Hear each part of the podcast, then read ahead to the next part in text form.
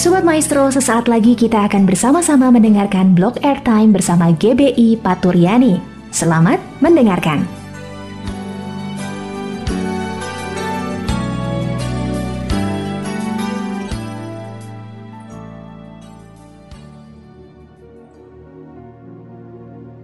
Shalom Sobat Maestro yang dikasih Tuhan Berjumpa kembali dengan saya Mira Yovita dalam acara Suara Paturyani pada hari ini Sebelum kita memulai perenungan kita pada hari ini, mari bersama-sama kita berdoa terlebih dahulu agar Tuhan mencerahkan pikiran kita semua dan mendapatkan sesuatu hal yang baru ketika kita mendengarkan firman Tuhan.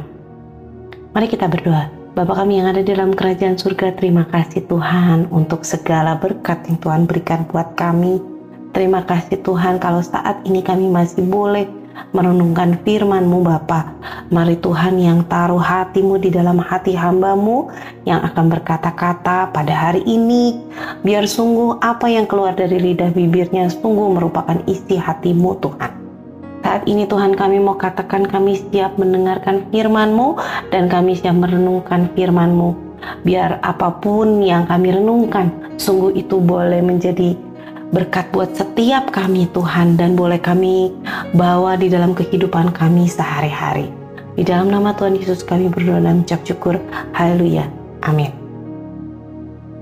Bapak Ibu pendengar maestro yang dikasih Tuhan, saat ini perenungan firman Tuhan akan diambil dari Yakobus 5 pasal yang kelima ayat yang ketujuh sampai yang ke sebelas.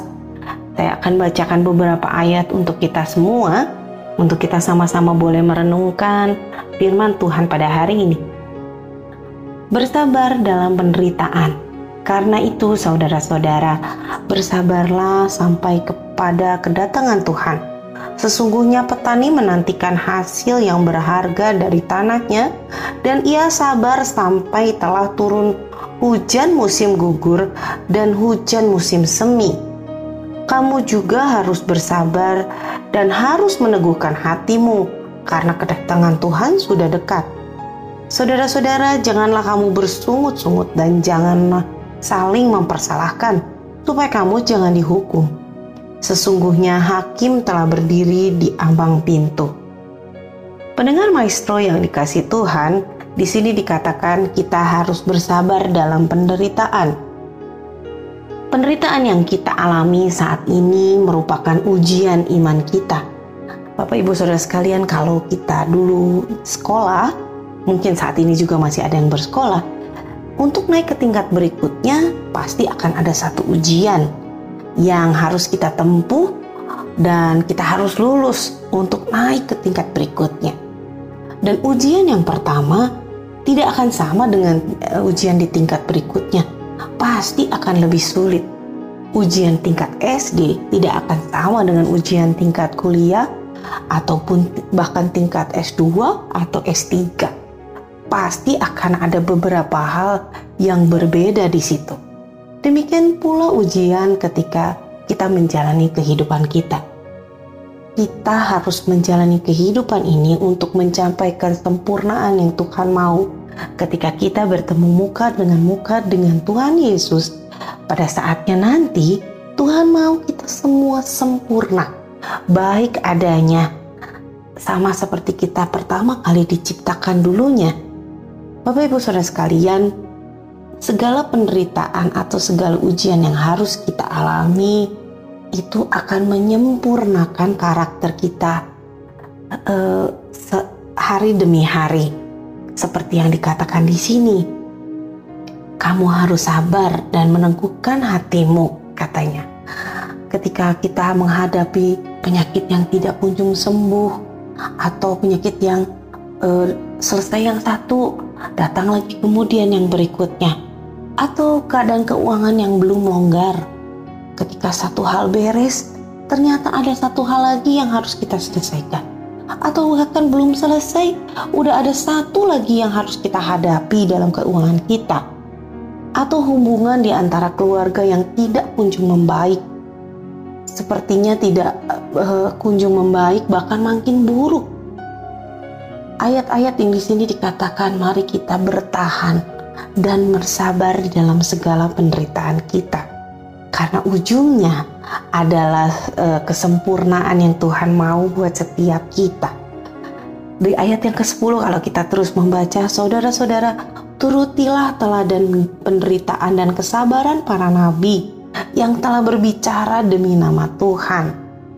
Bapak Ibu Saudara sekalian, kalau kita lihat Ayub, bagaimana Ayub diuji kesabarannya, ketika dia harus kehilangan semua anggota keluarganya dan semua kekayaannya, bahkan istrinya pada saat-saat yang terakhir, orang yang dekat dengan dia itu menyuruh Ayub untuk mengutuki Allahnya. Tapi kita lihat di ayat yang ke-9 tadi, sebaiknya kita jangan bersungut-sungut atau jangan saling mempersalahkan kalau saya baca di dalam Amplified Bible, dikatakan don't judge people katanya. Jangan saling menyalahkan. Kalau dalam keadaan terhimpit, kadang-kadang kita cenderung menyalahkan. Gara-gara kamu, saya jadi begini. Gara-gara suami kita, kita menjadi kesulitan keuangan.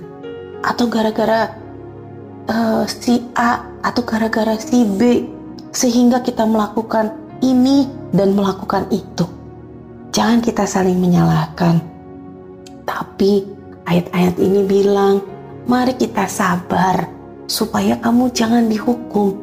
Karena ketika kita menjudge orang atau kita menghakimi orang lain, kita pun akan dihakimi dengan standar yang sama. Kalau kita lihat di dalam Ayub 42 ayat yang ke-10, pada saatnya nanti Tuhan gantikan.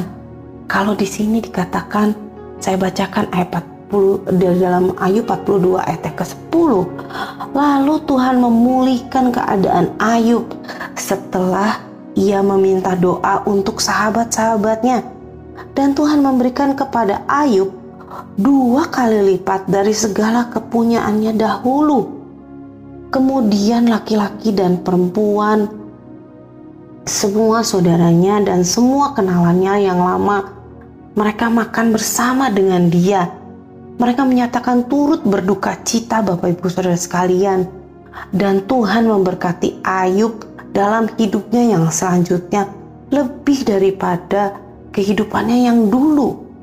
Bapak Ibu Saudara sekalian, kalau kita mau bersabar seperti Ayub dan kita mau bertahan tidak berdosa seperti Ayub, tidak menyalahkan, tidak menghakimi sesama kita. Tuhan janjikan sesuatu yang baik buat kita. Tuhan tidak saja sanggup menggantikan Ayub, tapi Tuhan juga sanggup menggantikan kita semua seperti Ayub. Dan Ayub dikenal waktu itu, sesudah itu Ayub masih hidup 140 tahun lamanya. Ia melihat anak-anaknya dan cucu-cucunya sampai keturunan yang keempat katanya ya. Kalau keturunan keempat berarti dia masih lihat buyutnya ya Bapak Ibu Saudara pendengar maestro sekalian demikian Tuhan kasih eh, umur panjang untuk Ayub eh, kemudian baru Tuhan panggil Ayub mari Bapak Ibu Saudara sekalian seperti ayat-ayat hari ini mari kita bertahan dalam ujian ujian yang menaikkan tingkat kita ke tingkat yang lebih sempurna menuju kesempurnaan yang Tuhan mau di dalam kehidupan kita. Mari sama-sama kita berdoa.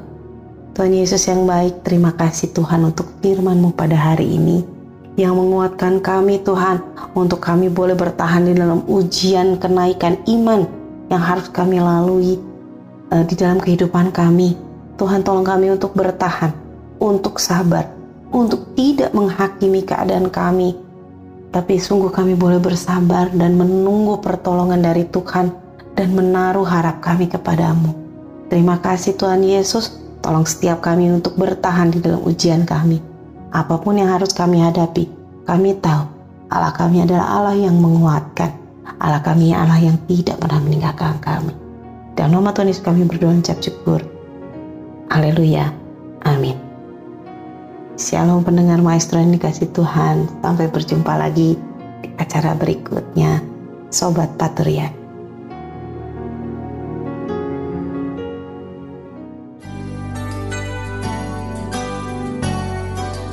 Sobat Maestro, kita baru saja mendengarkan blog airtime bersama dengan GBI Paturyani. Terima kasih atas kebersamaan Anda. Tuhan Yesus memberkati.